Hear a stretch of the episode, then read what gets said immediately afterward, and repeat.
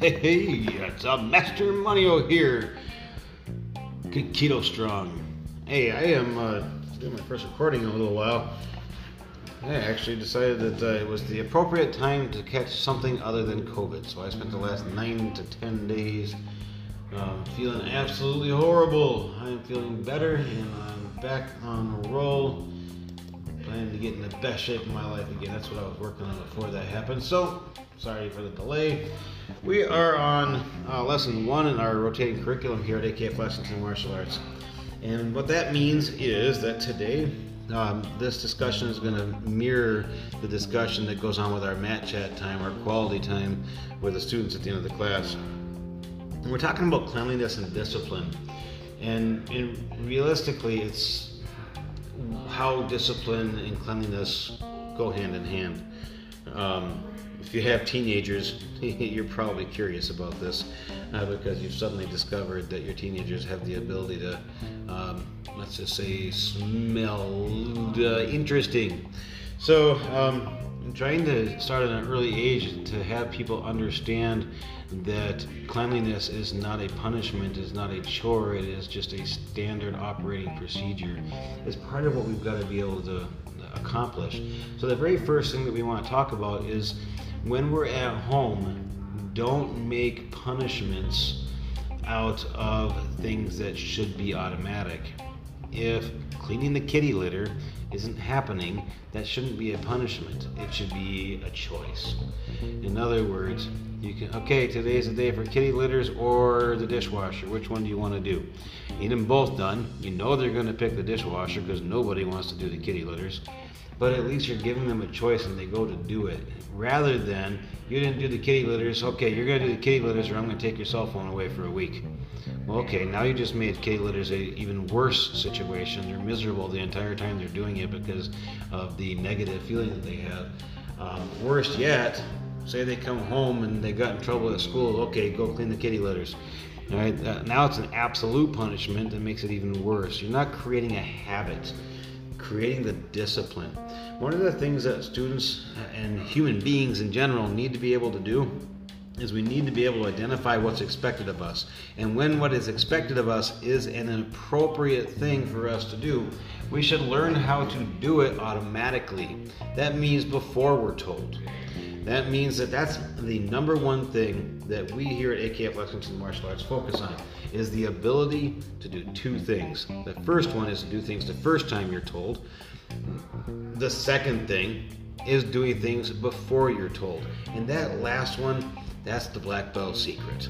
All right, doing things before we're told. We have how do we do that? We got to create a discipline in ourselves, in our students, that makes them want to make the right decisions. Um, a, a, good first step is explaining to the to us to the students why they have the choices they do. If I'm at home and I want the the floor mopped and I need firewood collected outside, I will simply say, okay, you have a choice. Here are the two things I need done. Which one are you going to do? Excellent. Next time you're going to pick this one, okay? Cool. And then actually do that. So if they pick the firewood, good. I'm going to go and mop the floor. If they and then the next time, which could be the very next day, you flip roles. It becomes a little bit more agreeable and it, and it helps them see you participating in it as well. I'm not saying you have to do that, it's just an idea. But for them, understanding that making a habit out of something uh, will produce a result. And in order to make a habit out of something, you have to do it over and over and over again to the point where it's automatic. 21 times is what I is what I say. If you do something, even if it's difficult, 21 times in a row, it becomes less difficult and becomes almost automatic. Yeah. In fact, in most marketing schemes, they say that you have to get in front of your customer 21 times. And that's because once you put your name in front of your customer 21 times, after after the first 10 times of seeing it, they might not care about your name. 11th time, they might start to recognize that name. And about uh, number 15 to 17, they're starting to go, well, if I keep seeing this name, maybe there's something to it. And by number 20, they're going, I really wish I could remember who that was. And 21, there you are, and it becomes automatic. It's the same thing with habits and cleanliness. If you want them to brush their teeth every day, then make them brush their teeth at the same time every day. Now, this is hard with our busy schedules, but do the best you can. There's a specific time you do it. I, I get a kick out of it at my house. It's take a shower and brush your teeth and go to bed. Okay, so the later they drag their feet, the later they get to stay up. The middle child is notorious, loves to wait for everybody else to get done everything they have to do, and then starts the process. And of course, the middle child spends a ridiculously un- unbelievable amount of time uh, in the in the shower, bathroom, brushing teeth, and doing whatever else needs to be done as a teenage girl. And it so you're talking an hour and a half to two hours before bedtime actually happens, which is uh, usually about two hours after the actual bedtime. So if you can't catch on to my little spiel here, it doesn't work if you don't maintain control of it. So if you want a if you want them to brush their teeth before a certain point of the day, you need to make sure that happens as consistently as possible. As soon as consistently is not part of the equation, you are providing the opportunity for it to fail. Consistency, consistency, consistency. Oh, keep it small and, and realistic. I would love it if every single day I could expect that as soon as we walk out the door, I look over and the kid's hair is brushed and their warm jackets are on in cold weather, but for whatever reason, they just aren't. Until every single day, I say, brush your hair, where's your jacket? Every day, yeah, it gets it gets ridiculous how many times I've got to say it. But guess what?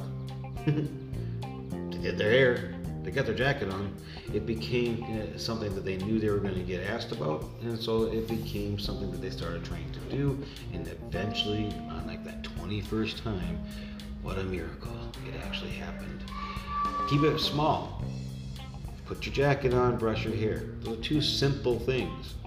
If I simply say, I expect you to be ready to leave the house at this time, and I shouldn't have to ask you twice, you should know what you got to do. You're right, they should know, but they don't. And they have a million other things they'd rather be doing and rather be thinking about. And whether you like it or not, that's just the way their brains work, and it is our job to help put it, get them working in the direction we need them to. Therefore, these simple reminders of the simple points have to be kept up as parents and as teachers, as instructors, as coaches, that is our job, whether we want to believe it or not. If you don't believe it, you are probably one of the ones whose parents never said, "You just wait till you have kids," and they do exactly what you did, did to them, because that's pretty much what's happening. All right, I had uh, my the kids in my house are doing the same thing that I did when I was a kid. And of course, I'm so dang old now. I, I, I tend to forget that. Uh, make it a family affair. I love that caption. I, th- I talked about that already, though. Um, that's doing it with them. You know, so when and when I decide that there's things at the house that I want done, the first thing I do is I talk to my wife and I say, "This is the things I want done. Is that going to interfere with anything you want done, or any of the promises you've made about rewards?" And if we're in agreement, then nine times out of ten, it's my job to break the news. um, because people, for some reason, in my house, they don't like to argue with me. Or whether they might actually argue with each other or their mom occasionally, but um, yeah, but talking about it and making a plan first is awesome, and then it's not just assign the kids something to do, it's everybody has something to do. Yes, I know as moms and dads, we have a lot to do. We're always doing something. We're responsible for everything. And it is not always the kids' job to expect us to be doing something just because they are, but it helps. It helps them realize that it's not just them. And, and that's, a, that's a big step in making it easier. Um, make it a competition quality and time. How fast can they get it done? How and how much do you agree that it's done appropriately? Now you have to be able to put very clear expectations. I didn't like the way you you wash the dishes. Why? I don't know. I just didn't want to do it. I wouldn't do it that way. You missed a spoon. Um, okay. How are they supposed to do it better? Don't miss a spoon. That's not what. No. You need to walk them through. It's called coaching. Make sure that you set clear expectations so that they can follow up with it. The clearer the expectation, the better they can do. Now let's see.